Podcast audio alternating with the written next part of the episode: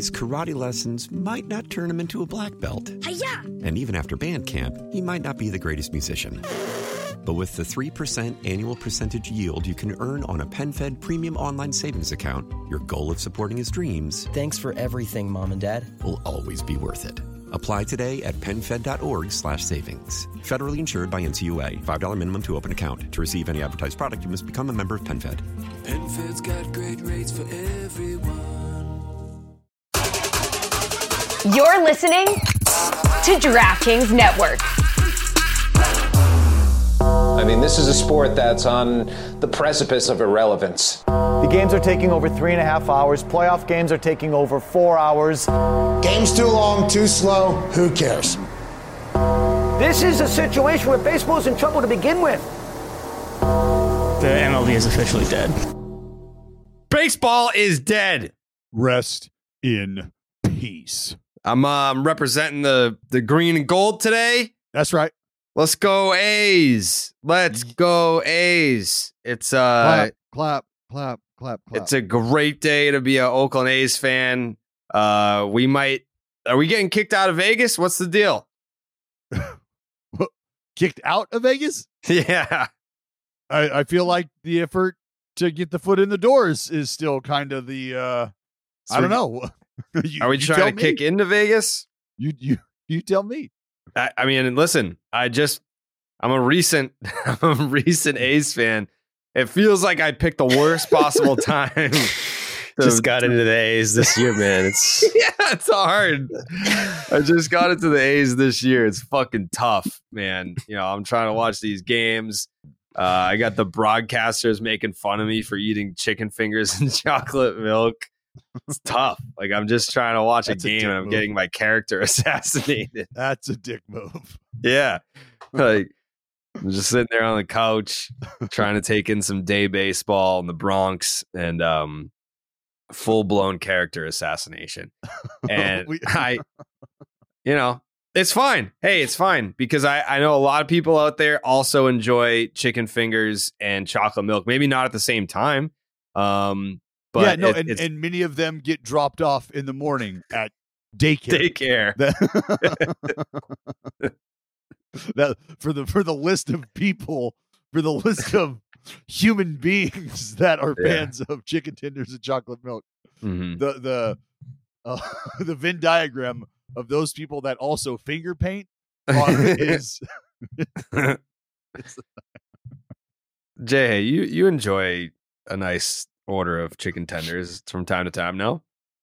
Oh, I mean, I don't, I don't know a person who doesn't actually. I think, Yeah. I think it's just what is the ratio of ordering the chicken fingers to like other options on the menu uh, when they're when Yeah. they're available to you, or like how important is I had pursuing chicken, the chicken fingers finger. for dinner last night. Right. I think that's the point. I think that's kind of the when you consistently when you consistently are ordering off of the child's menu Yeah. when there are other menus to order from Mhm. that is the discussion Um, so I have an update on my uh my journey into not being fat anymore. I've cut soda out of my diet. That you're going to see in a remarkable difference give it i'll tell you right now give it a week your head is going to feel different and you just your the lethargy that you experience your bloating your gaseousness gone Mm. not not not completely gone but it will i mean damn near Well, I, yeah, I feel like that's a big thing is cutting soda out of my diet. I mean, I I just looked it up. I'm not going to shame the company, but my even my coffee is 350 calories. Sometimes I'll have like two of those a day. Well, it's fine. It's fine. Don't get caught up in the cal in the caloric intake. You got to remember what we talked about. Look, if you're What are we talking if you're, if you're running your engine optimally and you're con- and you're exercising, right? Mhm. Calories. This these are fuel. There's now there's good calories back here, but this is fuel. This is what allows the body to operate. This is Mhm. gasoline. If Yeah. you're not eating those things, if you're not taking in calories, you're you're relying on your already stored fats and muscle protein. I got plenty of stored fats, though. You're- I I understand, and we're at a point now though where you're going to start eating into valuable fat. You're going to start Right. eating into valuable muscle, and like you're going to start experiencing muscle atrophy. Maybe that's what's happened. kinda Like your heels line, though, right? have. Yeah, well, I mean, Yeah, but like I, am starting to think now that the issue with the height, Jayhay, is the lower half Excuse is me? atrophied over a period of time. What? I've been doing legs. What are you talking about? No, I'm, I'm at, cer- at a certain point in time, like you become too far gone, like you can't Uh-huh. be saved. And I'm Right. saying that that's why, like, it wasn't the coffee that stunted your growth, and it wasn't it wasn't just a bad gene pool. I'm 5'11". It it was probably is probably the atrophy that got to you. Your calves were eating themselves just trying to. My through- calves are you- eating. your calves are like, look, the guy's doing fucking biceps again today. We're gonna have to pull a little off the Achilles, and I, I don't know if we're gonna bounce back, but you know, we'll see. Hopefully, the guy wears a tight T-shirt today, and this all pays off. Because if he doesn't, we very well could fucking fall down the stairs on our face because of our calves. When do the A's come to Boston? What month is Uh, that? July, I believe. Oh, that's plenty of time. I'm gonna have like tree trunk quads by then. Oh yeah. Yes. I'm on like week six, week six or seven of my leg program. Yes. You'll see. yes, I You'll will. see. I'll I'll let you when uh, we'll be down on the field. Red I'll Sox A's Fenway Park. I'll I'll wear I'll wear the shortest shorts you've ever seen. I'll shave my legs so you can see the day definition. I see, I, you know what? No, you can't. If I ever, if I see you in a pair of shorts, I'm gonna fucking lose my mind. I am. Wha- Why? What's wrong with what's wrong with me wearing shorts? Wait, are short c- can can we no longer do shorts? No, you absolutely can do shorts. Oh. I have just never in my life even thought about seeing Jared's legs. Laugh it up now. Laugh it. Get him out now. I'm just saying. Get it out now because the clock is ticking on all these leg jokes being timely. Eventually, they're going to become outdated. and I, I hope, I hope that that day comes. I, I It's already, it's already kind of here. Oh, It's already kind of here. That's I went beautiful. down Trust to I'm- the the I'm- Linfield opening day for Little League, and I was teaching the kids the the one one split, and uh, someone caught a photo of me mid uh, had like my my left leg up, I'm balancing on my right leg, and you could just see the quad meat just tearing through those pants. Here we Mhm. go. You can see the quad meat. yep, yep, Oh, center cut. Just analyzing yourself like you're a fucking axis deer Hey. laying on the butcher block right now. Oh, I this- didn't- look. Look I didn't this make quad comment. meat. J- Jared's got some backstrap to him now. huh? hmm Yeah, we'll Oh. see. Hey, I I, and I am. I believe I'm three days out from being eight weeks out of my quadruple fucking hernia surgery that I had. Oh yeah, I keep forgetting that you have that. Yeah, I know. And honestly, so did I because the other day I like went to just like I was walking down the steps and then through the tunnel and I was walking up the dugout steps to go out and I was going to hit the top step. And I I got to the bottom step and just like leapt up to the very top step and I made it but I hit and the impact and the stretch and I was like, "Oh, fuck." And I had to like hold the top rail. and, and one of the grounds crew guys came over and was like, "Hey, you you all right? Am I gonna am I gonna need to go get a trainer? Are you good?" I was like, "I'm I should I fuck. I don't actually I don't know if I'm all right. I, I need to fuck. So I had to like stretch out. I was not doing well. And what sucked about that is 20 minutes later, I walked behind the cage to go see Booney and gave him a hug and he looked at me and like like pushed like pushed me away and looked at me and was like and he just goes skinny Ooh. and, I go- and I went quadruple hernia Booney he was like oh I was like yeah I'm not fucking doing well right now so but I, I've got a few Uh, days and then uh and then the clock starts as well I I like that's I know what that feels like. I would rather be called tubby or fat than someone hug me and be like, "Oh, you're oh, little frill." can't It's like do a- anything Can't- he's, No. like, he's just like do you need a cheeseburger should Yeah. I mean, at least when I'm fat, I can be like, "Yeah, like I'm bulking." But they're like, bulking "Oh season. man, you're skinny." It's like you fell off, man. You're just I know it's so disheartening. Like, yeah, I know. I yeah. I I can't fucking move. I got it. It's tough. All right, we got to take a break and talk about Zyn nicotine pouches. We're always talking about what a team needs to get to number one, but Zyn nicotine pouches are already there. Zyn has helped millions of people achieve a lasting change, earning the title of America's number one nicotine pouch. If you're a smoker or you're a dipper looking to make a change, look no further than Zyn. Zyn is made with six simple ingredients and is available in a wide range of varieties, including spearmint, citrus, and even coffee. And it's available in two strengths so you can control your nicotine satisfaction. Because it's discreet, you can enjoy it anywhere, anytime, so you never have to miss a moment of the game. Plus, every can of Zyn earns you points towards premium items like tailgating gear, top of the line tech, Zyn swag, even gift cards. Find your Zyn at your local convenience store or online at Zyn.com. That's Zyn, Z Y N.com. Warning this product contains nicotine. Nicotine is an addictive chemical. Everybody in your crew identifies as either Big Mac Burger, McNuggets, or McCrispy Sandwich, but you're the filet fish Sandwich all day. That crispy fish, that savory tartar sauce, that melty cheese, that pillowy bun. Yeah, you get it every time. And if you love the filet of fish, right now you can catch two of the classics you love for just $6. Limited time only. Price and participation may vary. Cannot be combined with any other offer. Single item at regular price. Ba da ba ba ba. Um, Joseph, I know, I know you said that you haven't been watching the Braves because they're boring because they win so much. Uh, Mhm. Did you happen to take in any of the past two baseball games that they played? Yeah. Okay. do, you, do, you, do you have any have any thoughts? Maybe because you know th- uh, we have we have a Red Sox podcast that we do, but even the listeners of that podcast uh, have been complaining, being like, "I am begging you to bring up the Red Sox on Baseball is Dead," and I, what better time to do that than um, after the Red Sox play the Braves and to ask you what you think about the Red Sox this year. My, my honest opinion on the Red Sox. Mm-hmm. Them boys, they can hit. They can hit. They can hit. They can hit.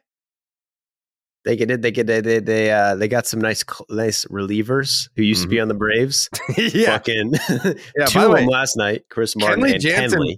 Wait, Chris Martin was on the Braves? Yeah.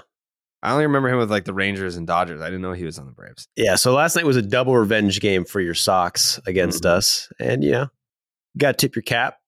But yeah, look, Kenley, the guy is insane.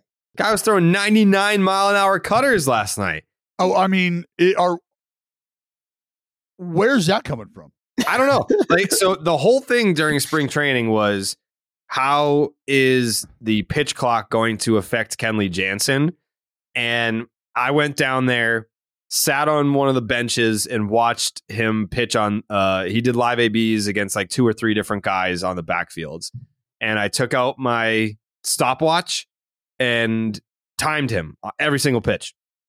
He was delivering a pitch within ten seconds every single time uh, I I was like, okay, all right, yeah, like he's not doesn't look to be laboring, like he's throwing strikes, like velo looks good, and I I want to say Lauren Shehadi of MLB Network did something like an inter like when they do like the whatever like 30 ballparks in 30 days or whatever when they they interview like they go to like a different camp a day during spring training and uh she had asked Kenley about the pitch clock. Like, do you think that this this is going to have an effect on you?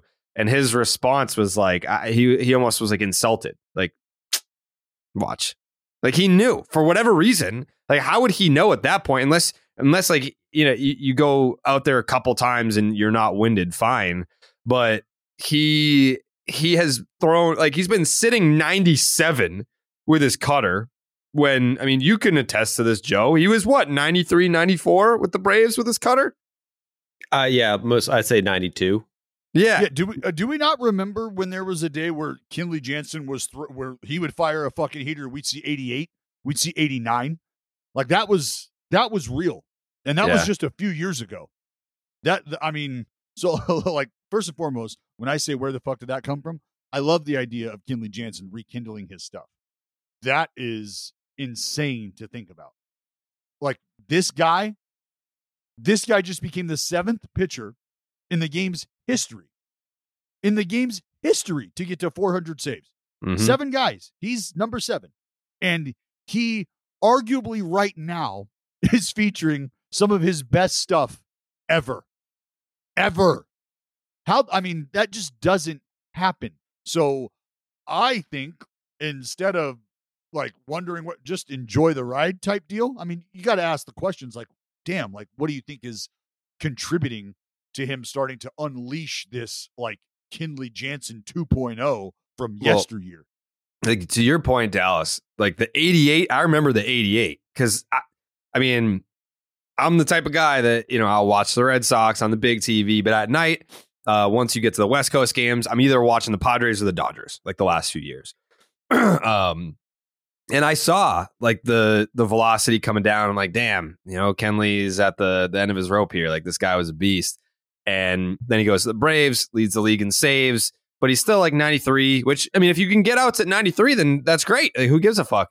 Absolutely. But then this year, he's sitting 97, and I say he throws 99. It was probably it was it was the last batter. So like obviously he knows uh 400 saves is on the table here. I've got two outs, and I'm really amped up to get that 400 save. I think, um, you know, just like the the final out of the World Series, everyone wants the punchy for the big moment.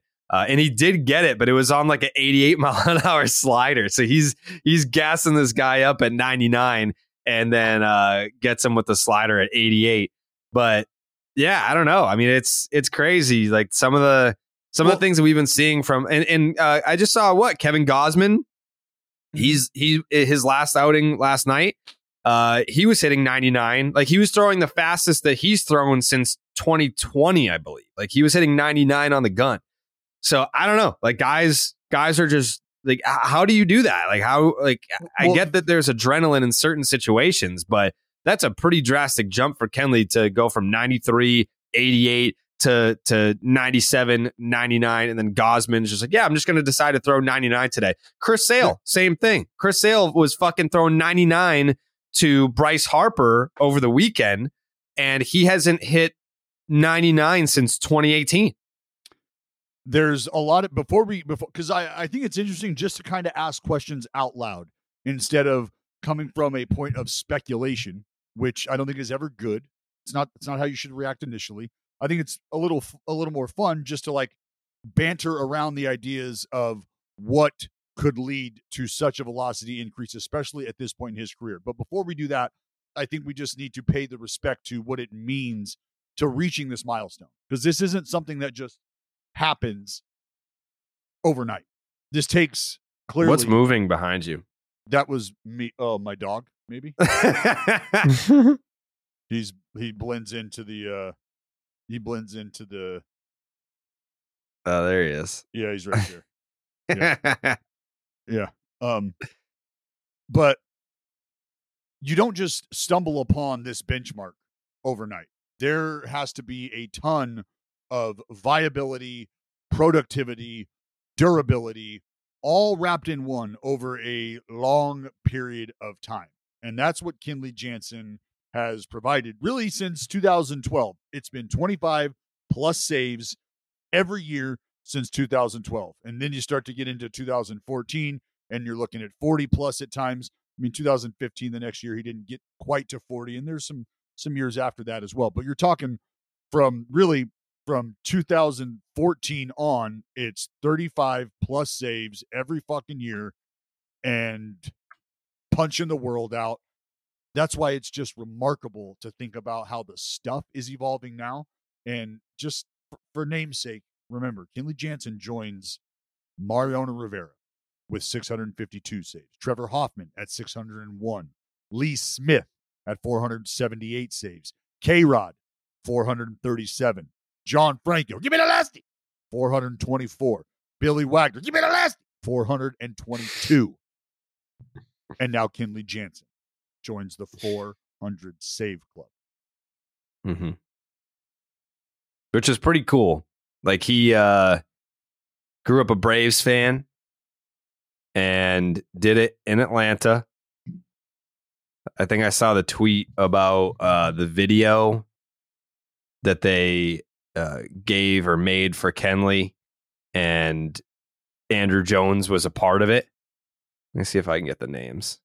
And then um Cora was talking about it after the game, saying how like how fucking cool is this that JT's out there at second and Kike's out there and for for uh for Kenley's 400th. So they con- the congratulatory video to Kenley Jansen uh, that he got in the clubhouse.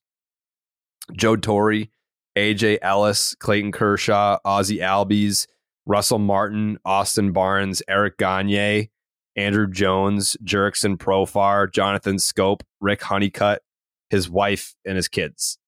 That's pretty cool. That's awesome. Yeah. Rick Honeycutt was the guy that uh the Dodgers bullpen coach that after they added the bullpens where they are at Fenway Park in like the 1940s decided to complain about where they were located because uh, during the World Series he was like they're too damn close to the fans. like the fans can just yell at the players like bro they've been there literally since fucking Hiroshima. He's also the guy who uh, tried to cheat with a thumbtack during a game and then accidentally cut his forehead and was bleeding out of his face and got ejected for it. he got ejected for bleeding out of his face. Is a mos- it was a mosquito, not a thumbtack, Joe. That's slander. What is the what's the full context there, Joe? Do you have, is this like in one of your videos? Yeah, I've mentioned this multiple times. I have to like re-look it up to get all the facts right. I I think it was a thumbtack that he had like in in his glove or like it was like taped to his thumb and he was, you know, scratching the ball against it and then wiped sweat off his face with thumbtack on his thumb. So he just fucking cut his forehead open. And I think he either got ejected or had to come out of the game, but it's a yeah, it's a legendary story. I fucking one time in Texas, I popped a fucking ammonia cap Mm. with my with my thumb and and the fucking fiberglass in the ammonia cap into my finger. Bled all Oh. over my fucking finger. And I almost had to come out of the game. Ooh. And, no. it, and it stung a little too. Yeah, that was not but I had fucking yeah, I had to have the trainer pull fucking glass out of my finger.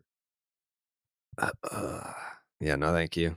Um, Jay, hey, do you have any stories about uh, cheating in sports in in your younger years? Cheating? No. I mean, I have a story of getting cheated for sure. Um, Oh, do tell. Sure. Weird, weird, slighted, weird. Yeah, Clancy and I have told this story a few times, I guess. But for all the listeners who haven't, Was heard this it, like the the dad was like the home plate umpire that's or something exactly like that? Right. That's exactly right, Mr. Maxwell. Um, yeah, we were we were on the same team in, in Little League. You know, fighting for a championship in the title game. Uh, I was pitching, and um, the guy, the home plate umpire, was the father of a kid playing on the other team for the time. I, I can't even Nothing believe, even at that age, I can't believe I let that stand. Um, That's crazy. Yeah. I can't believe with how crazy parents are at little league games that they let that a ball bounced on the plate, and he called it a strike, Strike. to essentially Softball. end the game. Uh, no, it wasn't softball; it was baseball. Shouldn't have been a strike. Um, and uh, his son won the championship. And let me just say, during my less mature years, we made many, many a prank phone call uh, over to that house, demanding demanding the return of the trophy uh, to its rightful owner. Recompense. Yeah, and honestly, if RJ Maxwell is listening to the podcast right now, I would I would request that he send it back because I'm not I'm not too old to enjoy it at this point. Um, hopefully, I got a lot of life left. So yeah, no, never cheated in sports, but definitely definitely You've was robbed cheated. of a title there for sure. RJ Maxwell. I, that the fact that I know that name is is crazy. I'm glad. I'm glad you're over it. No, I mean I'm glad that it's getting out there and more people Yeah. are not only hearing about it but remembering it years later. Uh, because Have you heard from him like in, a, in any at any recent point in your life? No, I think the the last time there was any level of contact was probably 20 years ago at this point. Yeah. Um, yeah. so I mean, listen, if I, if I had run off with a stolen championship that my my daddy gave me, uh, I probably I probably wouldn't I probably wouldn't be making a public figure of myself either. So um, oh, the trade off, I guess. Mm-hmm. Can we go back Dude, to Kenley for a guy. second, though? Yeah, just yeah. Go ahead. Um, so a couple of things. What one that I had looked up, and then one that uh, Mike Petriello wrote uh, for MLB and and Savant and all that. So the it's it seems to be about the cutter and Kenley had some interesting uh quotes this offseason or at the beginning of the season about like his offseason workout regimen and like what he was focusing on and it's I'm not going to pretend to know about stretching and he talked about his spine and stuff like that but what Mike found was that um not only the obvious stuff like his cutter usage is at its highest mark since 2018 his cutter velocity is basically at its highest point in a decade. Think about that. Think about think about turning the clock back 10 years Mobility. on on your cutter velocity and just to go back he's throwing it about 79% of the time which is much more like what you know like the the cliche Kenley that we all kind of knew back in the day relying on that one pitch um and then Mike found that uh he's traded he's traded cut on the cutter for rise and that's part of obviously the increase in velocity but he's got 35% more rise than cutters thrown um like at that trajectory basically uh and then his release point and this is what i found particularly fascinating and i would love dallas's comment on if he has anything is that his release point is functionally a foot closer to third base and several inches lower and it lines up so in, so obviously instead of like this last Yeah. year Mhm. he's more like this this year and that lines up with more of his release point from when he was the guy that we know in 16 17 18 and stuff like that so um and then in terms of the velocity increase uh second largest velocity increase uh on his fastballs year over year from last year and seventh largest on his breaking stuff so it's not just the fastball he's throwing everything harder so i just to me that suggests that's like a bunch of flashing signs that say this is like so real and something that i would anticipate continuing but Well, he hinted at mobility. He talked about mobility, being able to physically put himself in a position now, one that he's comfortable getting to, but secondarily, one that allows him to repeat getting into this position. And now, when you start to, and this is where being in the lab comes into play, right? I can now correlate what I'm feeling with a number, and now I can correlate the result with the feeling and we sort of have a number to identify what all of that should look and feel like, right? So if I start to feel off, now I start to think about a certain number or a certain set of numbers, right? Maybe it's extension, maybe it's release height, and those are things that you can continue to evaluate. Now you start to get into spin axis, and now you start to talk about spin efficiency, and those are things that you can really hammer out and pinpoint how often you're repeating these things. And so now you're correlating where am I at in terms of headspace, arm space, release point? What do I do to continue to get here and repeat this? Because the numbers are telling me when I do, my profile, my pitch profile, shit is taking off now. Stuff is So- really starting to finish now. And that's where we get into the, you know, for for some of the smaller pitchers or guys who might not throw as hard, they don't have that 95 flashing across your screen early. Well, perceived velocity, extension, mm-hmm. those are some things that can help mask or kind of put a little lipstick on your 92. Now your 92 puckers up and looks maybe 94, 95 because you're just maybe that much closer than other guys who look like you when you let the ball go. So if we all are the same height, all letting go of the ball in roughly the same area, but for whatever reason, Joey is fucking three inches farther out there, shit looks a little different coming out of Joe's Yeah. hand. Joe's 94 or Joe's 92 looks like all of our 94. And they're like, yeah, but, and what, you know, and, and Joe's got this little slide piece that just, it just looks different. I don't know what it is. Well, we do know what it is these days. We've got a, a much better time of trying to identify that. So when you are the pitcher who is identifying all of these things that work well for you, this is sort of the aha moment that guys can have. This is the unlocking that guys want to occur when they go to a Driveline or they go to a Texas baseball ranch, right? Or they going to, to some of these labs and they want to be unlocked. This is what they're looking for. How do I physically move? Is there a way that this can happen more efficiently? If so, let's take a look. Now we get into pitch design. So that's why guys do these overhauls because maybe I'm not moving like I can. I, Can we figure that out? Great. Now my shit is starting to move a little different. Yeah, well, you know why? Because you are physically moving a little different. So now let's take a look at the baseball when it comes out of your hand. And now you're just you're you're fucking Frankenstein and shit. And, and that's like when you're an elite athlete and you've been moving like Kenley's been moving, it doesn't take the 10,000 reps to to become perfect at this thing. Cuz our DNA just works a little different now. You've been you've been perfecting shit in literally a quarter of the time that it takes other people to because your body is so in tune with being able to make these small minute adjustments that have a major impact on stuff.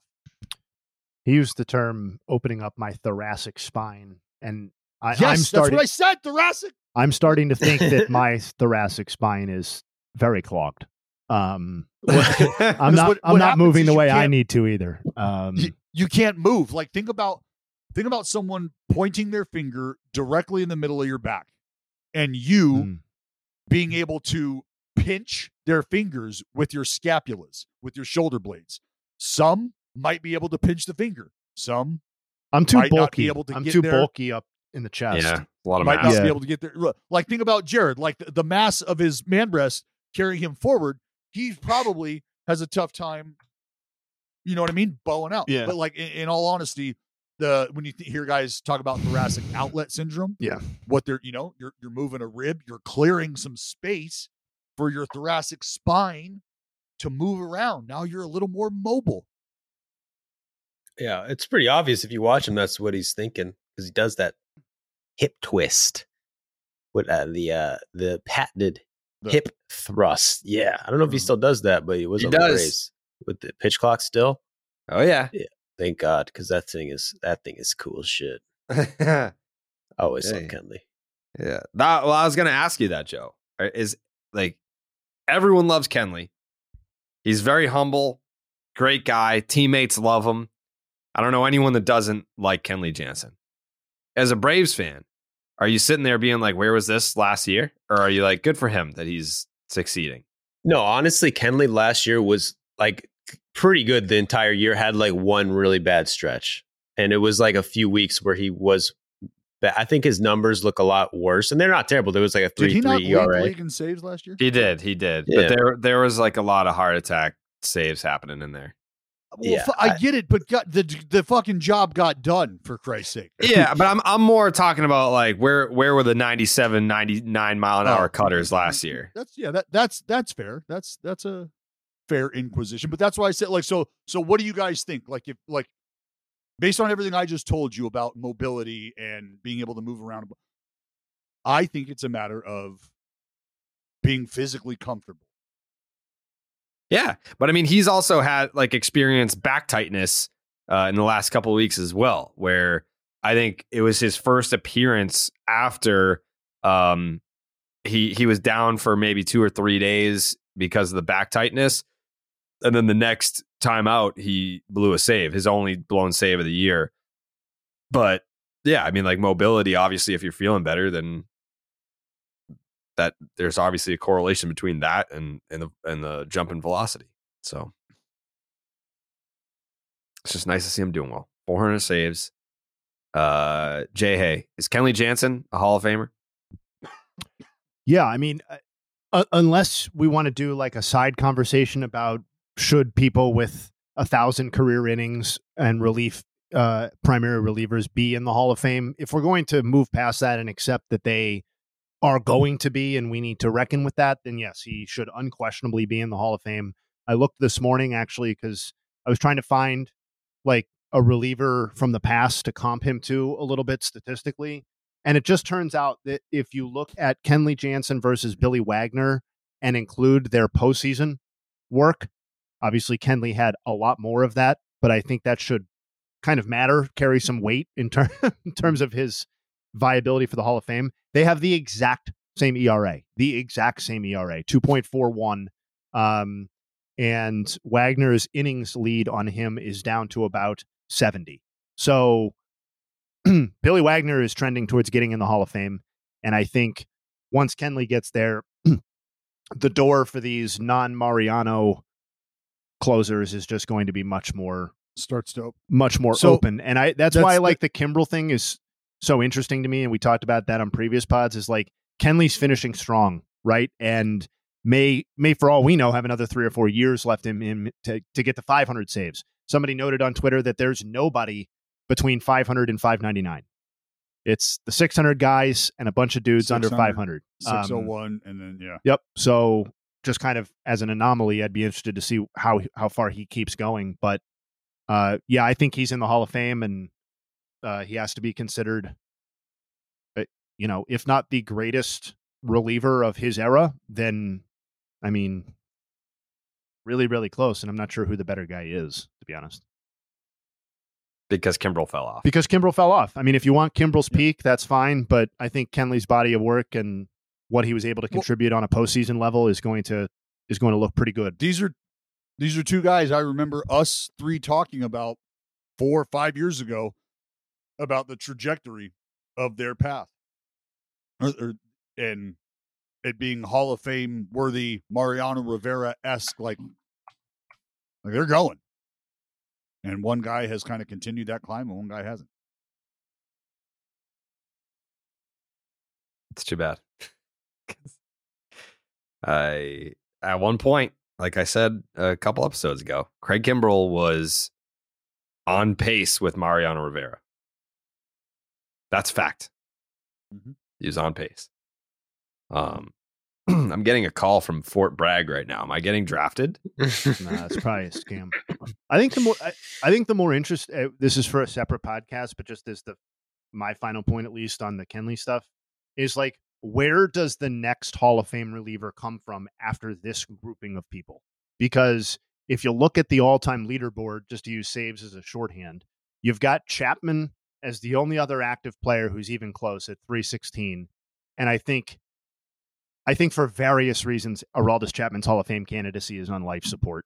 Um, if Mm. if he if he was ever moving in that direction to begin with, then you have Mark Melancon at 262. I think we can move beyond Oh, that. God. And then, all due respect to Mark, um, who I know is a big listener with the podcast, um, Edwin Diaz at 205 uh, would be the next active player. And so I think like I'm very interested to see where the closer in the Hall of Fame conversation moves uh, as we go forward, and fewer people are installed in that position over a 10 or 12 year period.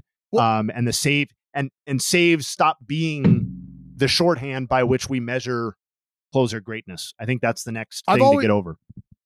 I, I think we're gonna get to a point where we like I, I I've I've been thinking about this. I haven't put a, a whole lot of specific thought and really tried to focus on what I'm thinking about here. I know that didn't make much sense. Um how much I've we been value- thinking, not really sure about what. I think What? that's your motto, just generally. I think that's your motto. I don't know what you're outs. going for Think there. about but how That's much basically what you just said. Think about how much emphasis we place on the last three outs of the game, right? And and I will always go to war for how different they are than the other outs in the game. And there's there's a ton of truth to that. But it's almost like we have vaulted the last three outs of the game over what it's like for a guy to be able to get say 18 to 21 outs in a game all himself. And when did that become more important? When did the one guy getting three outs consistently become more important than having a guy or multiple guys who can get you 18 to 21 outs every time they take the ball? That's be- every five days, which allows the guy in the back there that we're running out there for just three of them to be as good as he is. Because that guy doesn't get those opportunities if you don't have the guy who can account for 18 to 21 at a time. And that's why I think the era where the save was fetishized, like, you know, from let's say the the late mid 1980s until, you know, kind of like the present day really, I guess, um or 5 years ago. That's why I think it's going to look even more silly in hindsight because if you strip away the save statistic, and that's really what we're Mhm. talking about here is a That's- measurement that's- for that's- reliever greatness.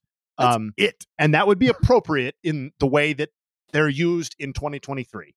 If we're going to Mm-hmm. strip that away, then doesn't it make something like Johan Santana not being in the Hall of Fame and a guy A and, and a great reliever like Edwin Diaz or something like that who's going to end up with fucking like a third of the innings pitched of Johan Santana and not that many saves when it when it comes down to it. Like, doesn't that make that seem even more ridiculous? Like, if if the save isn't what it is, then why are some of these relievers in the Hall of Fame when Johan, who threw literally three times as many innings as some of these guys that we're talking about, is not, you know, was like kind of one and done on the ballot?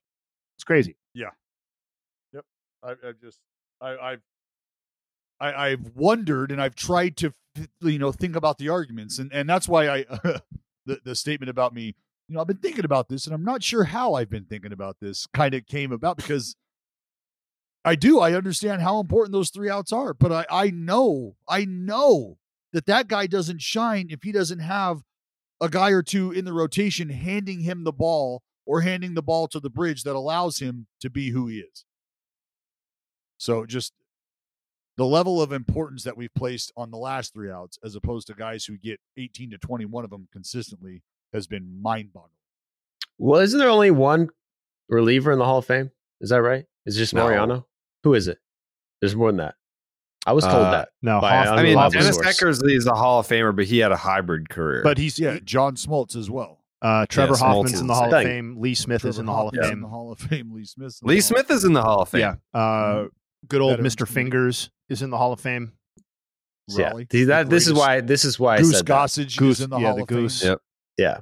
Cale and this is exactly this is exactly why I said that because I wanted to give those guys shine. Thank you. There you go. You're. Yeah. Bru- well, just while we're Bruce Sutter. Oh my yeah, while we're doing it, Bruce Sutter. Shout Bruce out. Sutter? Hoyt Wilhelm. Shout out to him. Um, I was told by a fucking idiot there's only one of them, and I was like, oh, really? I, I think you have. A- I think you've accurately identified that person as a fucking idiot. Yeah. yeah. Just my friend telling me that. I'm like, all right, yeah, sure. Yeah. Yeah, sounds good. Imagine, imagine you did a whole 20 minute video on on the one reliever. They do really good numbers. I bet. Yeah. Not for the People right. would love that shit. Yeah. You should do a, you should do like one propaganda video every month, like one that is just a complete and total lie, and see how many people just fucking buy it and are like, "This is real." Dude, it is. It's so stupid that John Franco is not in the Hall of Fame. If we're really going to have this guy, like, if he has, he's Are fifth. you all, going through your RBI baseball roster? He's of guys? fifth all time in saves and has thrown three hundred more innings than Billy Wagner, and like is just, oh yeah, it's that guy who's fifth on in the saves, and like K Rod is Ever. fourth. K Rod's fourth all time in saves at four thirty seven, and no one thinks that man should be in the Hall of Fame. Why is that? That's correct. I don't know. I don't know. I mean, I feel like because his his peak of dominance wasn't that long. Like it was probably what, like 02 to no, it wasn't. But like, like Peak of 08? dominance. But he had 430. Like he has 200 more innings thrown than Kenley Jansen regular season. 200. What's his ERA plus? Uh, 148. Less war than Harold Baines. Less war than Baines. He's trash. piece of shit. Idiot. Well, He's a piece of shit closer. That's going to be a problem. That's going to be a problem for all relievers, unfortunately. Um, let's see. So his is 148, and Kenley's is uh 162. So he's so better, but also fewer innings pitched. I just like I, I'm not necessarily advocating for K Rod in the Hall of Fame, but which relievers get credit for being save masters and which ones do not is fascinating to me because fi- four and five are just non-starters for the Hall of Fame.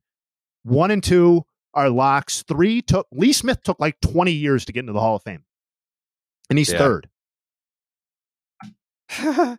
I just remember like that was like a thing for the longest time. Was that the that Lee Smith was the Red Sox leader in saves for the longest time until Papelbon broke it. It was like yeah, because like I mean, just this just wasn't really a thing. Yeah.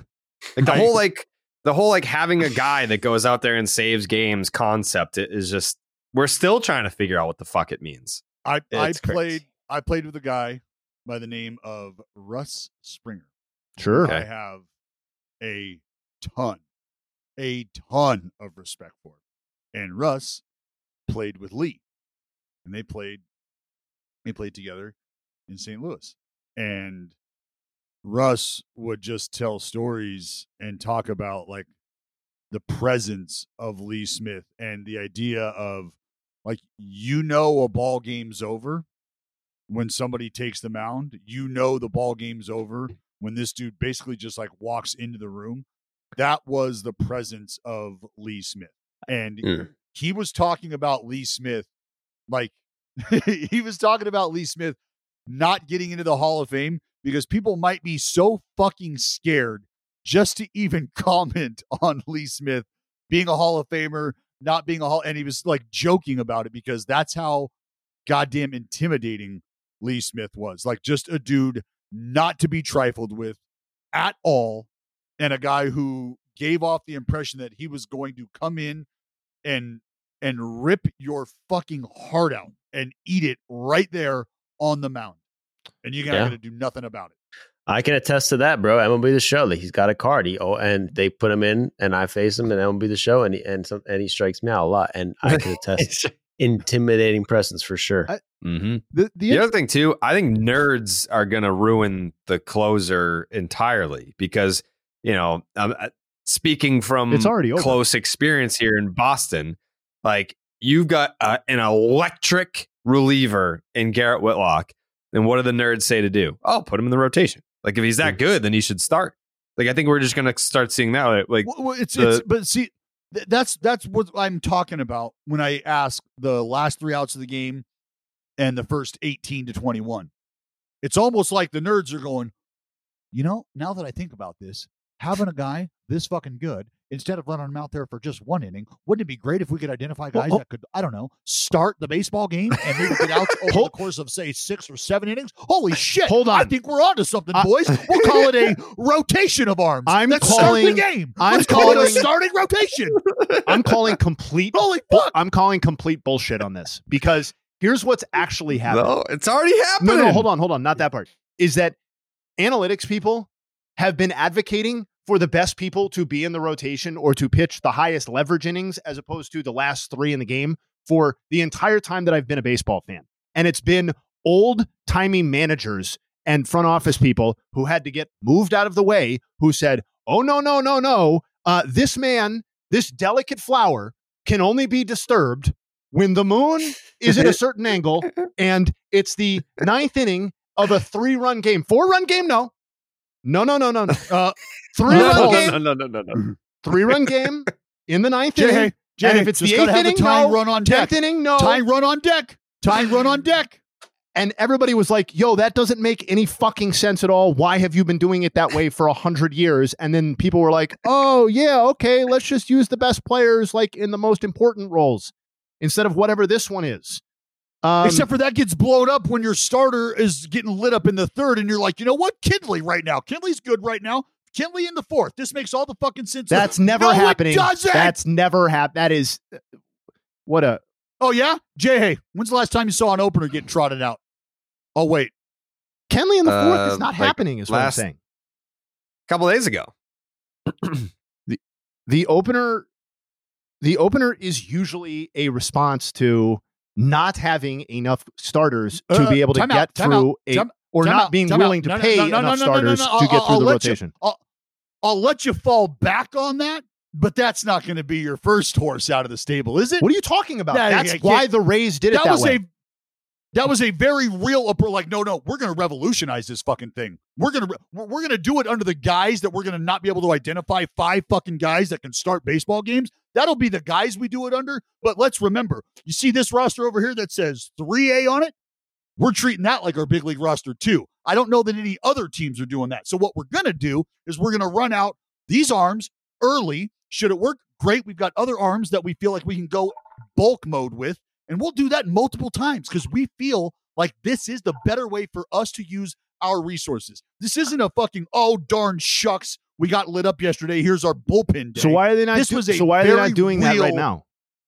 Uh, I would love to ask the Because same they have question. better pitchers now. They have pitchers Because that are capable of under- pitching a longer period of time on their on their rotation right now.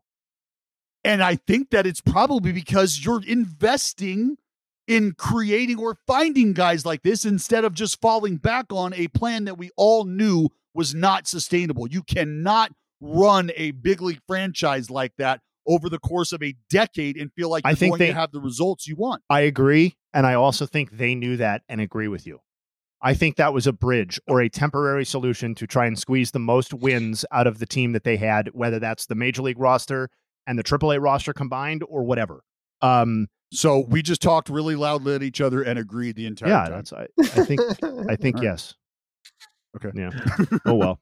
well, let me add to let me add to the discussion, and as an analytical mind guy myself, For sure. uh, I will push the ball forward, moving forward into this conversation of relievers. And I'm looking at the stats right now, and I've analyzed them all. I've run them th- through the through the uh, data sets and shit, and basically, Mariano Rivera has less WAR than Harold Baines, which makes me think Harold Baines. I don't know why he wasn't unanimous Hall of Famer, but it seems like it was kind of bullshit. I think you're interpreting that data incorrectly. I think we need to be asking. I, I think we need to be asking: Should relievers be in the Hall of Fame, and not did Harold Baines set the bar too high? Um, also, what war I are you looking at, if I may ask? Because because Mariano 18, Rivera's 12. got 56 and Harold Baines has 38. So Oh, your I'm friend at, gave uh, you okay, such well- your gave your friend gave Yeah, you terrible your friend has again. fucked you up. The, Whoever you've hired as your researcher is just research sandbagging you. is not great. No. Yeah. I'm on I'm on Fangraphs, motherfucker. Ever heard of it? Your I'm on research- fucking Fangraphs. Your R and D department is having a fucking acid flashback, Joe. You should probably get a hold of them. Oh, to be fair, I did not look up Harold Baines' war. I just had one in my brain that it was like 30, it was like 40 something. I don't know what it is, but Mariano Rivera has 39 on F on Fangraphs, and Harold Baines has loading. We're loading. It's not loading, but I would say Harold Baines has more than 39. Let's see. 38. It's about the same. It's about the same. Well, that's that's the problem with accounting stat sometimes is that when you play for 40 seasons as a position player, you're able to slowly grind out positive increment movement. Uh, as opposed to Mariano, who had the, who had the class to resign after 19 seasons of high level baseball. Yeah, it's wild though the, the the way that war works, where it's like it just makes relievers seem like worthless. You know, the best one of all time is like going against Harold Baines, who's become a meme because of Jay Hay. Um, so that's kind of sad. God, what an honor! Thank But if you look at wins probability added, which I think is valuable, right? High leverage situations, closers and pretty high. relievers are. I mean, yeah, look at the top five right now. I'm looking at it. It's three out of five of them are relievers for pitchers. So there's definitely value. I mean, there's not coming out in the WAR, but to say they're not like they're useless now is kind of that's too far. Well, anyways, uh, let's talk about the DraftKings Sportsbook. Uh, this is baseball season. It's in full swing. Whether you're rooting for the home team or betting on your favorite player, DraftKings Sportsbook has got you covered for all this season's action. And right now, new customers can place a $5 bet and get $150 in bonus bets instantly. Plus, everyone can hit one out of the park with the DraftKings stepped up same game parlays. Boost your winnings with each leg that you add up to 100%. Um, Joey ruined the uh, parlay on Monday, but we'll be back on Monday, this coming Monday, with a brand new Loser. baseball is dead, potentially a five leg parlay. Are we are the Sox off on Monday or no? Uh, No, I think we're playing the Mariners. yeah, we got the Mariners. All right, so it's going to be a five legger. I'm excited for that. Join the big league action right now on DraftKings Sportsbook. Download the app, sign up with the promo code Jared J A R E D. New customers can bet just five dollars on any bet and get 150 dollars in bonus bets instantly only at the DraftKings Sportsbook with the promo code Jared. Um, Just to put Justin Verlander. on the. Hold on, Kenley, real yeah, go quick. ahead. Go ahead. Yep, First yep, pitch of his career. First pitch yep, of his 97. career. 97. Fastest one in the last start 99. or in his last outing. 99. Ninety nine. Yeah, 99. Yep. Yep. Saw that. Move on. Justin Verlander going up against the uh they call him death row um in Cincinnati, the Cincinnati Reds. 7 innings, 2 hits, one earned run, only uh, a couple walks and 7 strikeouts. Uh, perhaps what's mo- more important than beating the Cincinnati Reds and the Mets winning a game, Justin Verlander becomes the 21st pitcher in baseball history to beat all 30 teams. That's, That's pretty so cool. awesome. That is Yeah, so cool. Like that's like uh that's almost as or just as rare as a perfect game, right? I don't know. I would say, dude, like How Look, many perfect games I'm being there? honest. There's 23, but like I, I like Oh. numbers. Numbers aside, numbers aside, like the number of times it's happened, that is way fucking cooler. Way fucking cooler to me, anyway. Well, it's a body of it's a it's a larger body of work. You've got to Yeah. you've got to stick around. I think I, I don't want to say it's easier now because of uh, how they do the schedule, but we can say that uh, there was a large chunk of baseball history where this was physically impossible. So Right, we're we're and dealing so- with a smaller fraction of baseball history uh, where you you start talking about interleague, and now this is the first le- the first year where you're you're playing But- everybody.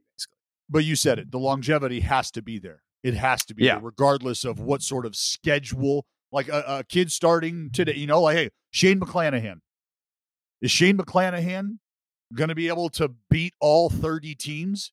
Absolutely. He'll have the opportunity to do so should he be available over that period. But the scheduling, as far as it goes, plays into the favor of Shane McClanahan as opposed to what it looked like for Justin Verlander doing this. So th- that is, dude, th- that is just such a feather in the cap. You know what I mean? Like, like it's almost one of those super cool, really important, awesome things that isn't maybe in the forefront of your mind, but when you think about it, is a major flex, a major, major flex.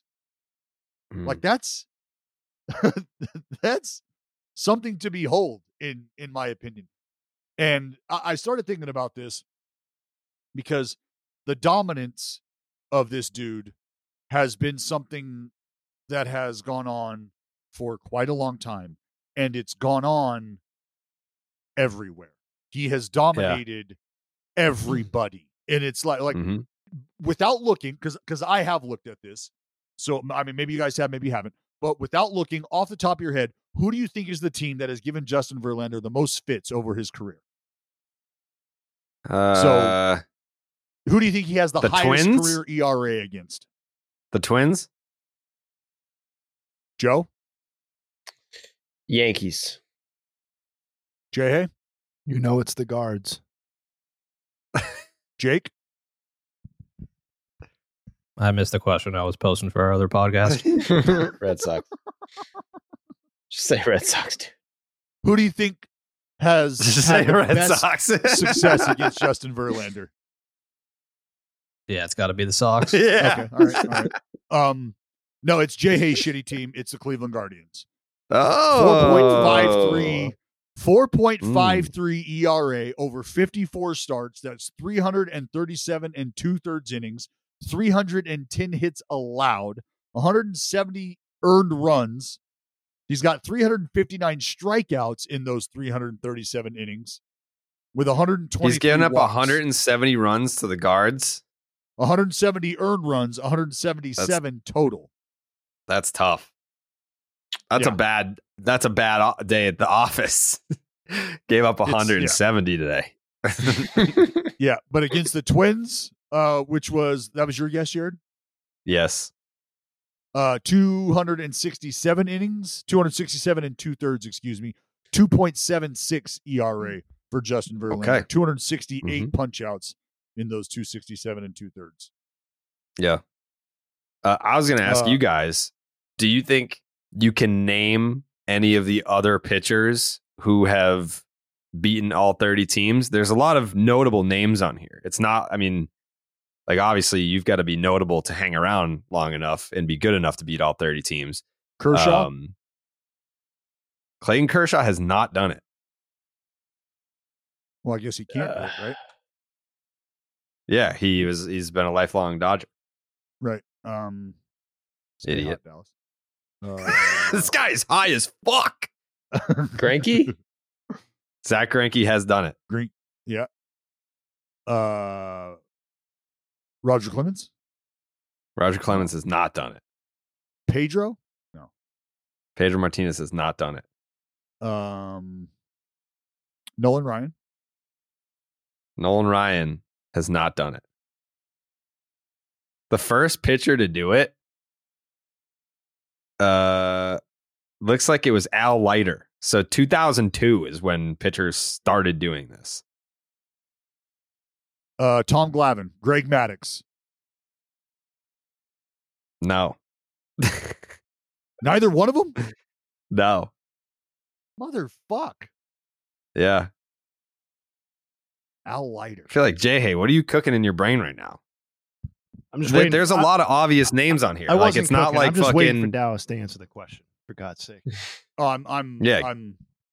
I mean, Joey got one. Joey got Zach Greinke. Dallas has I'm not one got for one. one. Jay Dallas Hayes. is 0 for 12. Yeah. I'm, I'm just sitting with the lead. I'm chilling. I'm not going to name anyone else because I know them one all, of, the- one of these guys started game one of the 2004 World uh, Series. Wainwright. No. Another guy pitched in the 2004 World Series. Uh, Another guy pitched in the 2004 ALCS. This guy pitched for 50 years. This guy, Jamie prob- Moyer. Jamie Moyer. Jamie Moyer is on the list. Woody Williams started game one of the World Series against Tim Wakefield. Uh, Curt Schilling is on the list. Kevin Brown was the guy in the ALCS that I was referring to. Uh, You guys hear me? Vicente Padilla somehow made this list. Hey, there we Javier Vazquez, a lot of 2004 representation, gave up the two bombs to uh, Johnny Damon in the ALCS that year. Derek Lowe pitched uh, in Game Seven of the ALCS in 2004. AJ Burnett, um, he did it. Dan Haren, Kyle Lohse, uh, Tim Hudson, John Lackey, Max Scherzer, Bartolo Colon, Doesn't sound like much of Barry. Zito. Bartolo. How does nobody say Bartolo? How does no one say Bartolo? Max Scherzer, Randy Johnson, Gerrit Cole. It's quite the list. Terry Mulholland. That's that's got to be the most random name on here, but that's yeah, Terry that's the list. T Mole. Yeah. The fact that Greg Maddux and Tom Glavine have not, and Terry Mulholland did. Well, they played most of their game. Like when did when did uh when did interleague start? Ninety eight. Yeah, they were in the national. They called Terry Mulholland's nickname was Mully. I bet. Big Mull. That's a good nickname. Yeah. I never would have guessed. Typical Like some of these names, I never would have guessed. Like AJ Burnett, Derek Lowe. Come on, like their names, but like I, I never would have. I never would have guessed that. John Lackey, Javier Vazquez. Vazquez. I mean, Javier Vazquez probably beat the 31 teams because he he uh, but he came from the Expos. Maybe I don't know. I don't respect. There's got to be some guys that. I don't have, care. Dallas is dead wrong. It's much cooler to have thrown a perfect game. Period. You think so? Period. Oh yes, yes, no question. I would not compliment Dallas if it wasn't 100 percent true. Hmm. So there, there's no credence to this being the uh, rarer feat.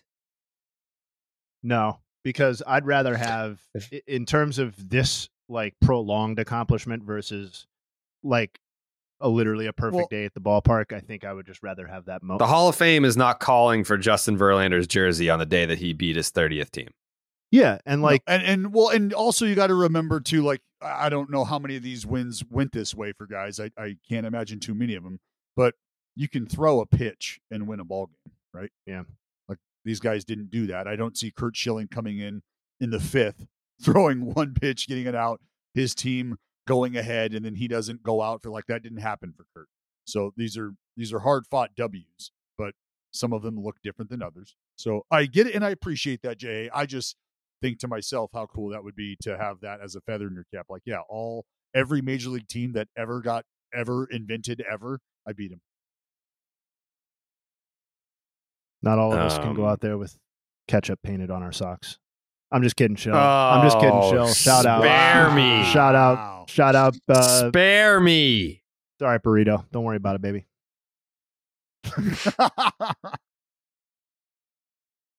The big Spare me the with big that. burrito.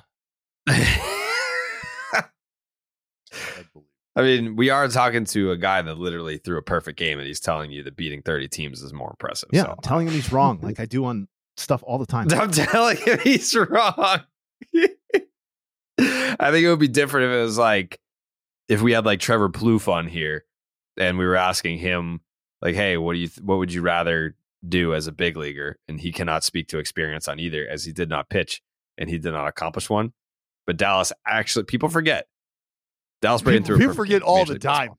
Yeah, the anniversary. Yeah. The anniversary was just a couple days ago. I forgot. It's Tuesday. Yeah.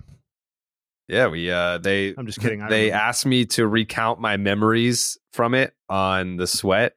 I went into the DraftKings office and and they were like they were like uh can you tell us your memories about it? And I was like, "Oh, I've got plenty of memories about it. Got a lot got a lot of got a lot of stories.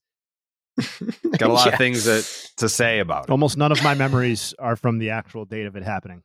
Um, Yeah. Yeah, that is true. I think there was like another I I I forgot to include this in my in my memories recounted ab- about or from the event. But when Sean Manaea threw his no hitter against the Red Sox, I remember going back to the hotel and like Dallas was just like all over the news because it was like the first time that an Oakland A's pitcher did something productive since Dallas Braden's perfect game.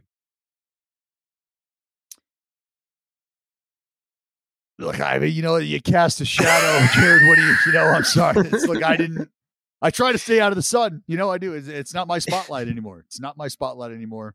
I'm just here really to narrate, narrate the summers from here on. Yeah. out. there That's- is no sun over I that try to stay stadium right now. No, there's not. It's like There is a Independence, dark like that spaceship Marine layer. emerging in Independence Day. Um, yeah. It's too bad. It's too bad because uh, it was a once promising franchise. Like I, I go back to it all the time. The year I was born, Oakland A's won the Still- World Series. Still a storied franchise. Don't sleep. It's a horror story, is what it is. Hey, just like the season, there's ebbs and flows. Okay. Mm-hmm. There's, there's ebbs and flows in the in the in the story of your franchise. Uh, some beers can say that they're brewed for baseball, but only Blue Moon can say that it's brewed by baseball. Beer and baseball just go together. And no beer goes better than the one that was literally born in a ballpark. Blue Moon was created at Coors Field in Denver, Colorado. It's the natural choice for opening day and all season long. Got the weekend coming up. Sox cards. I'm going to see uh, Jack Flaherty this weekend. Nolan Arenado, the former podcast alumni. Maybe I'll try and uh, sit down with him, see what's up. Don't talk a little don't ask Jack Baseball any questions Classic. about that fastball. Yeah. Yeah, I saw that. Yeah, I saw that. I was like, uh, I don't know. I don't know that that's a guy that I want to ask if he's available for the podcast. Maybe I don't know. Maybe maybe he'll feel differently talking to us, but we'll see.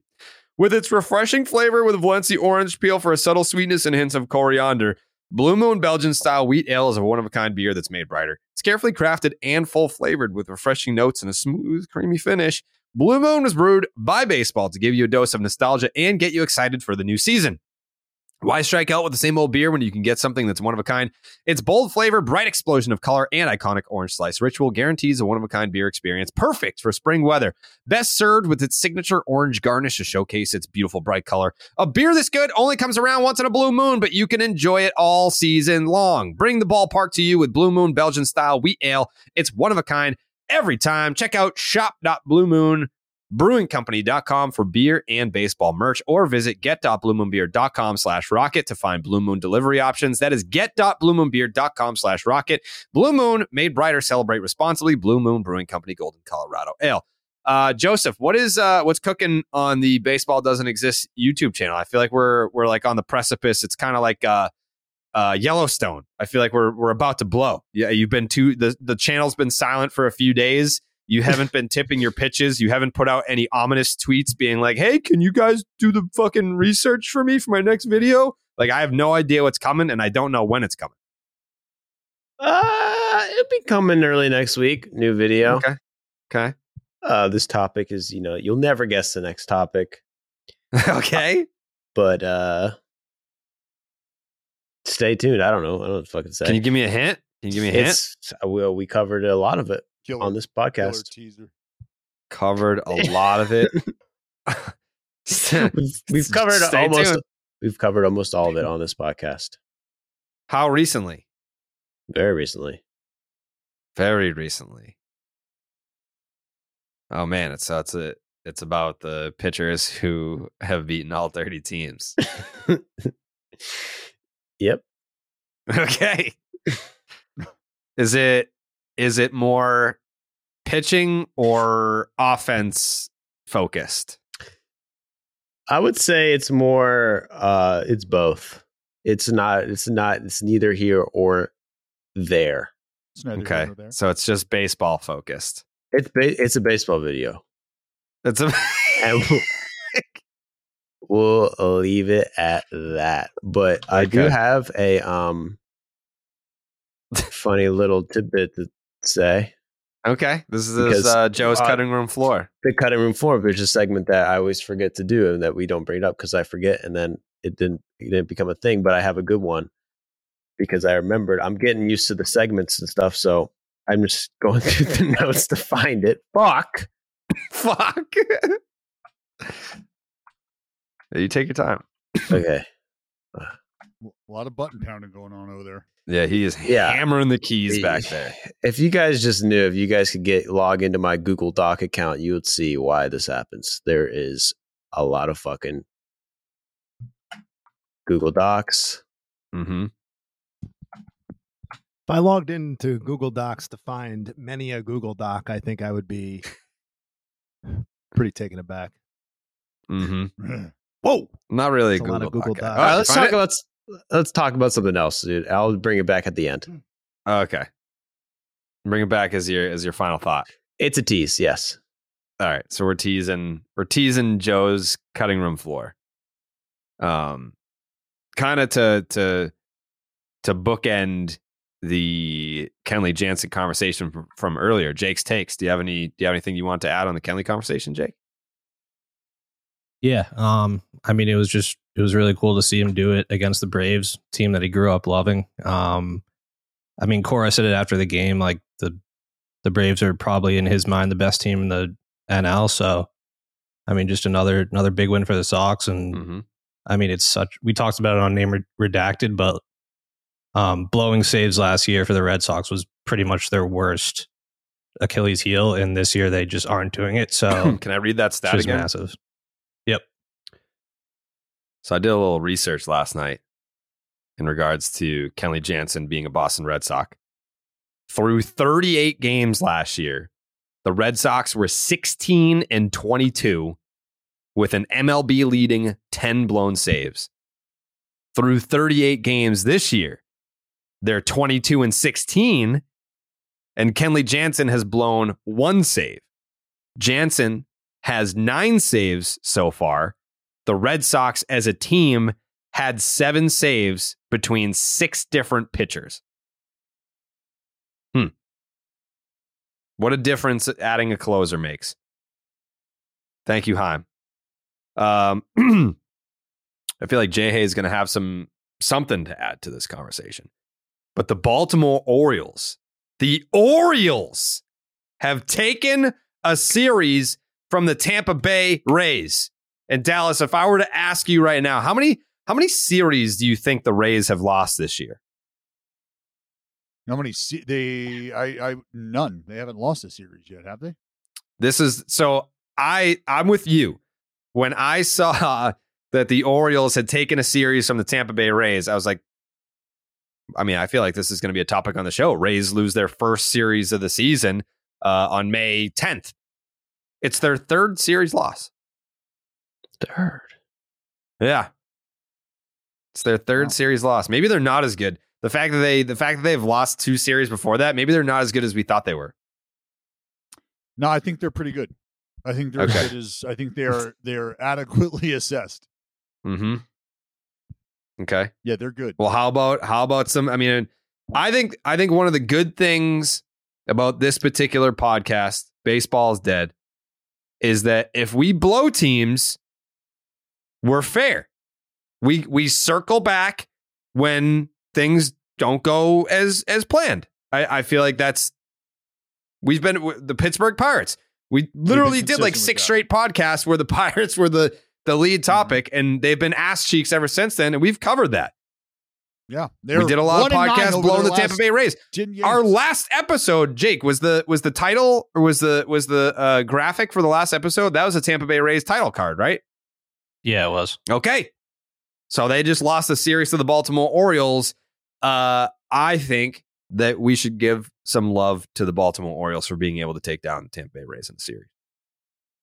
Well, the Baltimore Orioles are a team that continue. I don't. I, is is surprised that needs to that that word needs to go away. Right? They're not surprising anybody at this point, are they?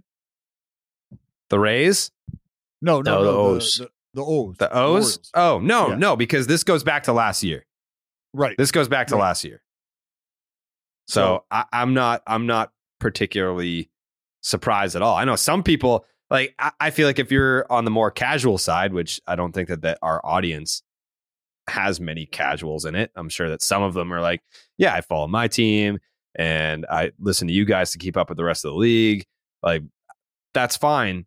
But I even those people know that since last year, the Baltimore Orioles have been one of the best teams in baseball. Yeah, they they are they are a very real. I, I think they are a very real challenge for the Rays. And there's nothing. Look, there's the reason that this division will continue to be talked about as a, a division to watch. I said it: AL East, AL West.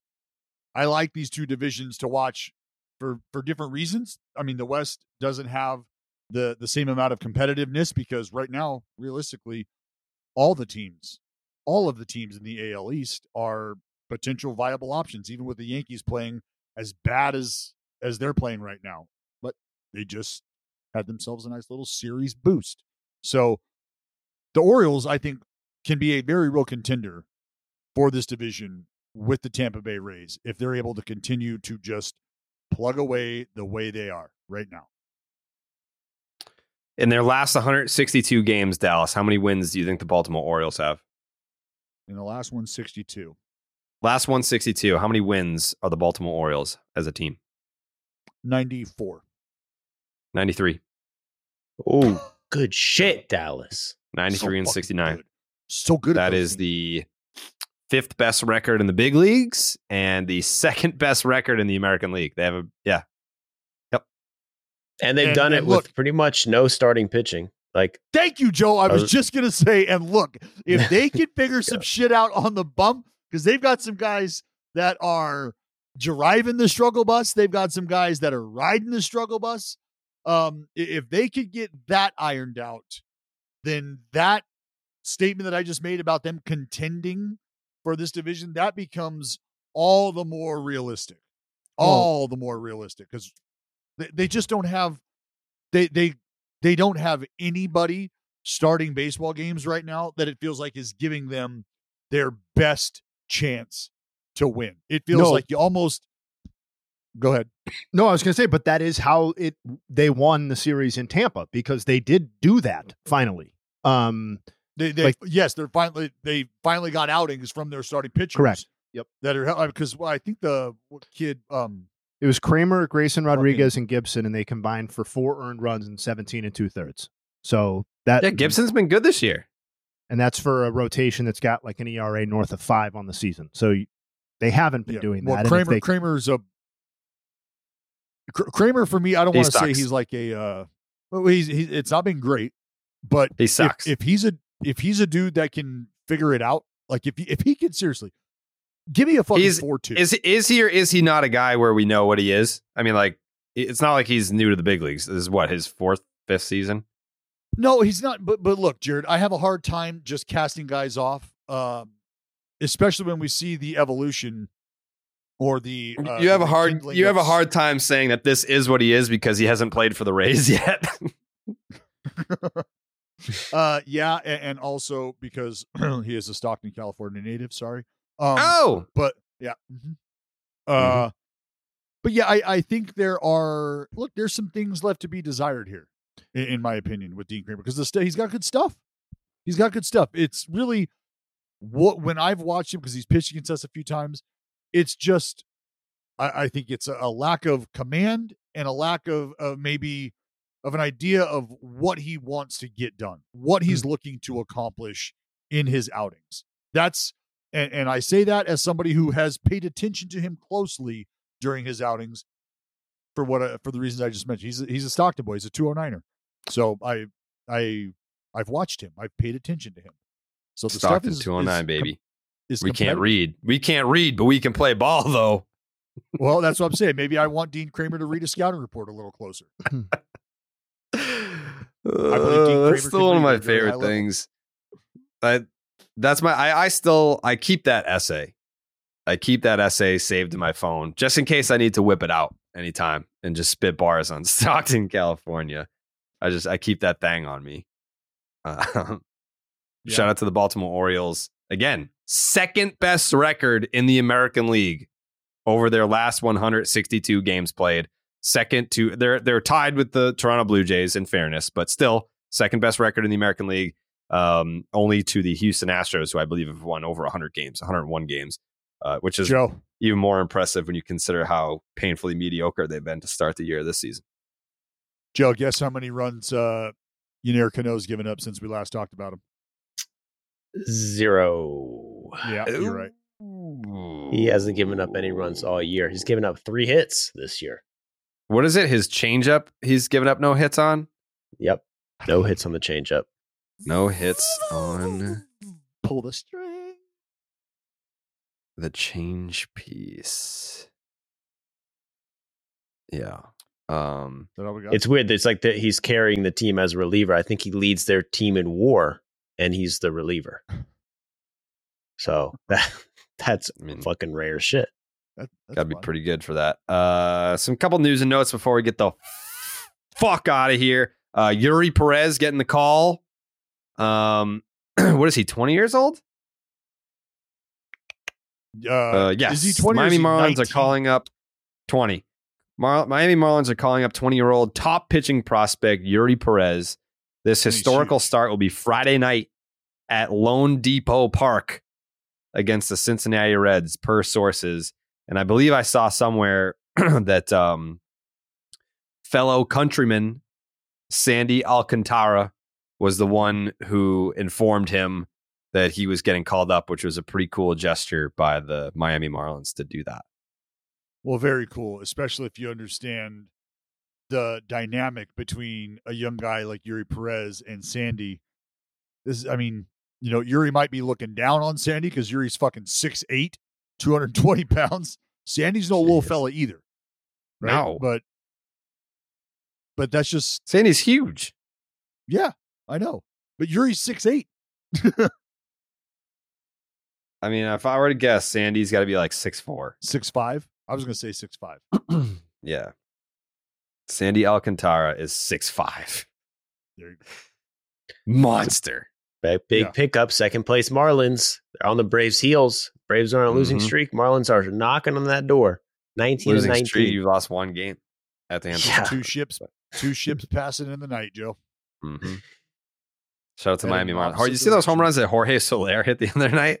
Oh my god.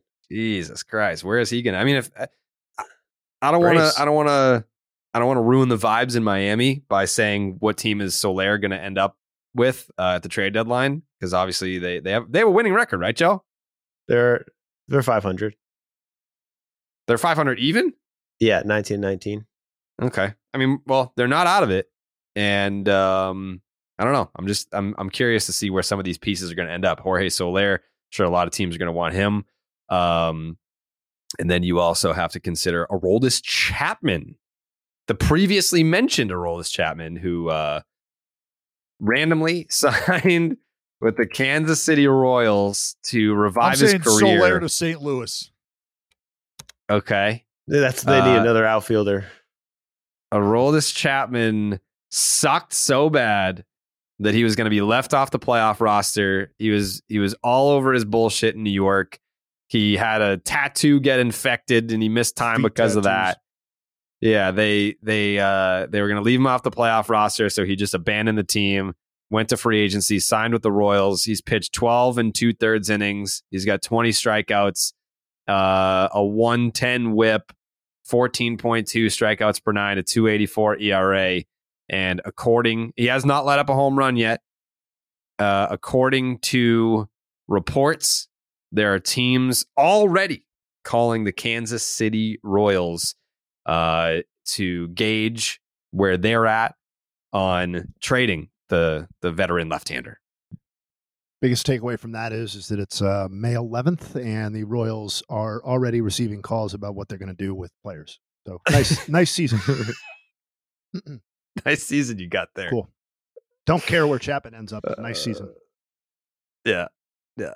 Um, Jay, hey, you got any nugs for God us? damn it! Yeah, I'll give you some rapid fire nugs. Uh, Yeah, friend of the do. podcast, our boy Justin Steele. Uh, another, Yes. another win last night. He's now six and zero on the year. Two things here: uh, fourth Cub to start six and zero or better through the first eight starts of a season. Arrieta in 2016, Dizzy Dean in 1938, and as we all remember, King Cole in 1910. Yeah. Um, he also Mhm. has a 1.96 ERA over his last 22 starts. We've been tracking that every start. No reason to stop now. Uh, shout out to Erod, uh, who handled the Guardians pretty easily last night. What a renaissance season for Erod. Uh, 51 and two thirds innings with a 1.57 ERA now. That's tied for third in innings pitched and second in ERA behind only Sonny Gray. Um, his fastballs, his assortment of fastballs, he throws three of them, have been absolutely dominant this year. 152 batting average allowed. That's the best in baseball. Um, Jack Flaherty um, had some, we played it on the podcast yesterday, had some really nice comments for the reporters there about how they don't know pitching uh, and how he plays with his velocity and can succeed at lower velocities. Turns out not so true. Uh, I looked it up this morning. Highest slugging percentage allowed uh, against four seamers thrown 92 miles an hour or slower since the start of last season. Uh, of the 114 pitchers who uh, fit the qualifications, his slugging percentage of 889 uh, was the second worst in baseball. So um, I don't think there's success to be found at those lower velocities with his four seamer. As it turns out, maybe those reporters were onto something. Um, and then lastly, you brought up Eury Perez. Um, just a quick note: he's thrown 186 innings pitched in the minor leagues. Uh, that comes with 266 strikeouts, 260 strikeouts, and 100 and, and 122 hits allowed. 122 hits and 186 innings. I mean, he's literally as dominant as a pitching prospect has been in the minor leagues in some time. So this could be really cool. That's what I got. Looking forward. Interesting. Are there any uh are there any like big not that they're they ever amount to much, but have what have the big league comps been? I'm not sure they're really. I mean, I don't necessarily know. I- I would also say that, as Dallas pointed out, he's six eight, and there really just aren't that many comps for six eight No. 20 year olds who throw like this and who have had this level No. of actual on field success in the minor leagues either. Like it's kind of a unicorn gets overused, Get ready. but yeah, it's. Uh. I mean, it's pretty rare, man. So It, it gets misused. It gets overused because there's only one unicorn, and this is not unicorn, but this is like this is about as rare as it gets for that reason right there. You just you don't even have a name to throw out there. It's like a centaur. I'd love to- It's ah. like that. It's Right, like that like you- image that A Rod has hanging in his house, where he's like half man, half beast, half half man, half horse. It's kind of Mm-hmm. because like I think you instantly think like, you know, Dwight Gooden. You think Kerry Wood, like those kind of rookie, like, oh man, could this be? But I mean, those dudes are not six eight. You know, both crazy shit. But I don't know, man. I'm tuning in. This is I'm this ready is gonna be fun to watch. Yeah. Um Joseph, final thoughts? Well, I found the uh, cutting room floor segment. This is from my last video about MLB attendance, kind of looking into what teams do to get fans to come to games year after year Yeah. after year after year. And I found this promotion, which was a minor league promotion, the Altoona Curve. The first 1,000 fans who went to the game got a picture of the GM's gallbladder. what? So a thousand lucky fans, and it gets better. One lucky fan after they did the raffle got the actual gallbladder. Gallbladder. What? I believe there's got to be so, there's got to be like an FDA thing. There's got to be rules against this, right? Like you fucking giving away human organs. That's what they said. I I kind of find it hard to believe that the fan who won it actually got it, or he got the rights to it, or what, how they did this to make that real without it actually being real. But it says here, one lucky fan got the actual gallbladder. What a terrible I feel like that would be a great minor league side hustle for Dallas. Yeah, like that. That would be a great side hustle for Dallas. Is Selling come up with minor league promotions.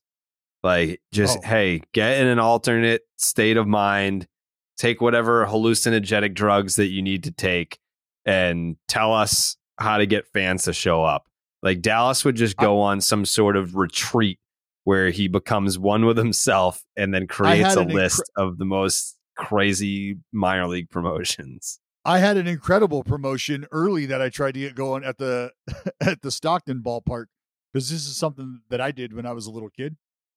Mhm. They uh like you go to the rodeo and they just fucking throw you on the back of a sheep if you want to, and you hold on and they let that sheep take off, and you tried to hold on to that sheep for as long as you can, right? Eight seconds typically. Um, and so I I thought about like let's get some little kids and let's get a couple sheep and let's do like child jousting. So we'll get the kids on sheeps, right? And you could, yeah, and then you, you get them in saddles and, and you get them you get them fixed in their saddle on the back of sheeps, and then with like big soft extendo swords, you could just fucking trot them off against each other. You put them in the opposing team's uniform, you know, boom, just a quick little two out of three in between innings. I, I, I feel like that. That's putting asses in the seats. Absolutely. Yeah. So Dude. my, my question would kind of be like, why children? Why couldn't we get adults to do like jousting on horses in between innings instead of children on See, sheep? That's, that's where you start to get a little aggressive. You know, there's probably some safety concerns in there because the kids, you throw a little helmet on. Let the kid. Yeah, we don't have to worry about the kid's safety. It's they're like just they're just falling off the back of a sheep. It's not like they're fa- it's not like some drunk assholes falling eight feet off the back of a horse onto his neck because he didn't even see the joust coming. He's too worried about taking a selfie up on the jumbo board, and instead he gets Yeah. fucking decapitated by the by the other guy who's actually paying attention.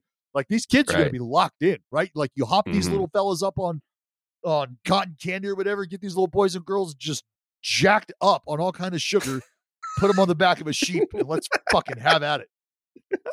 I got a couple great ones that are kind of like that. Not exactly, but this one minor league team did a cash drop night, cash grab. They dropped a thousand dollars into the field and just had kids pick up the money. They had like 12 year olds and then like five year olds.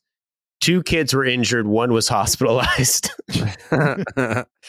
I I was at a uh, human cannonball night in 2008 or 9 like the video on YouTube is is the video that I took and it still comes up and like it got like a bunch of views on my YouTube channel from like high school and they just literally it was like the human home run or something so they shot the dude over the fucking fence and See, the the the dizzy bat race for me is an all timer. It's an all timer for obvious reasons, because nobody sober is getting talked into or signing up to do that. So Yeah. you're already venturing into well, I don't know what this could be about here, and you get two of those people on the field at the same time trying to run a race dizzy. Like I don't care if it's thirty feet, hundred feet. It's all entertainment to me. I love it. I I fucking love it because somebody's falling. Somebody's going to potentially break something, and that has me glued in. Like Yeah, am that's- I yeah. I mean, Dallas, you're on to something here because in the 80s, the Braves did something similar where they were so fucking bad they couldn't get anyone in the games. Ted Turner got on the back of an ostrich and raced it on the field, races. the owner, and the ostrich crashed into the dugout. And so he ate Yeah. shit. People people And uh, somehow there's my, no video of that. It's crazy. how there's no people video might of that. forget about my in inning my my between inning prowess. Like I I've been a hot dog in the president's race in DC and I was used as a distraction, right? The presidents are running and I forget which president that I was teamed up with, but I was in his hot dog scooter, right? Like his little hot dog thing. And when the presidents got to him, I popped up. You know, they were they were going to buy a hot dog during their race, and then I popped up out of the hot dog. ah! And the presidents kept running. They took off, and they get down to the fucking right field line, and I jumped from like the grass. The president's already through the bullpen gate. This video's out there, Joey. I jump from the fucking warning track, boom, fly over the warning track and spear the fucking president. Stuck him. Took him down. Sounds sounds like Been there, done Teddy. To me, that sounds like Teddy. I think it might have been Taft. they just think- put you in the Taft costume. They didn't short into that one. They didn't say this is Yeah, I was Dallas Braden. They're just dog. like, no, it's a random guy. well, I was. It was when I was at uh, feel. ESPN. Damn, dude. Yeah, good times. Hmm. Um, Jake, any final thoughts? Um, yeah, I love Xfinity. Oh yeah, me too. I do. Yeah, I, the baseball season's rolling. It's the best time of the year, and there are games all day, every day. And when I'm watching all the games and recording all these podcasts every week, it can be tough to get a handle on it all. But thanks to Xfinity 10G network, I can stay on top of everything. With Xfinity 10G, you can power an entire house full of devices with ultra low lag, so you and everyone that you know can stream every single game at the same time and never miss a pitch. And if you're on the go, Xfinity has your back with millions of Wi Fi hotspots. Introducing the next generation 10G network only from Xfinity. The future starts now. Learn more at xfinity.com slash 10G. Um, so uh, before we get out of here, who do the A's got this weekend, Dallas? The Texas Rangers. Oh, yikes. And that's a four gamer, huh? Yeah, I don't have to work Saturday. Holla. Uh, you're gonna get some pretty good series um this weekend. You're gonna get to see the Braves and the Jays. That'll be good. Uh, you're gonna get to see the Yankees and the Rays. That'll be good. Uh, the Orioles and the Pirates would have on uh, on paper you're getting 21 and 17 versus 24 and 13, but obviously the Pirates have very much crashed down back to earth.